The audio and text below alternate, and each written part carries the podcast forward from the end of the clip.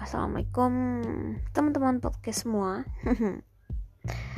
Oke, kenalin gue Nita. Hmm, di podcast curhatan mahasiswa 2 ini, gue akan uh, lebih banyak ya bercerita tentang bagaimana sih uh, para mahasiswa S2 ini menghadapi struggle dalam kuliahnya um, membagi waktu kemudian bagaimana uh, berdamai dengan diri sendiri ketika ada masalah yang lain. Nah kayaknya itu perlu di speak up deh.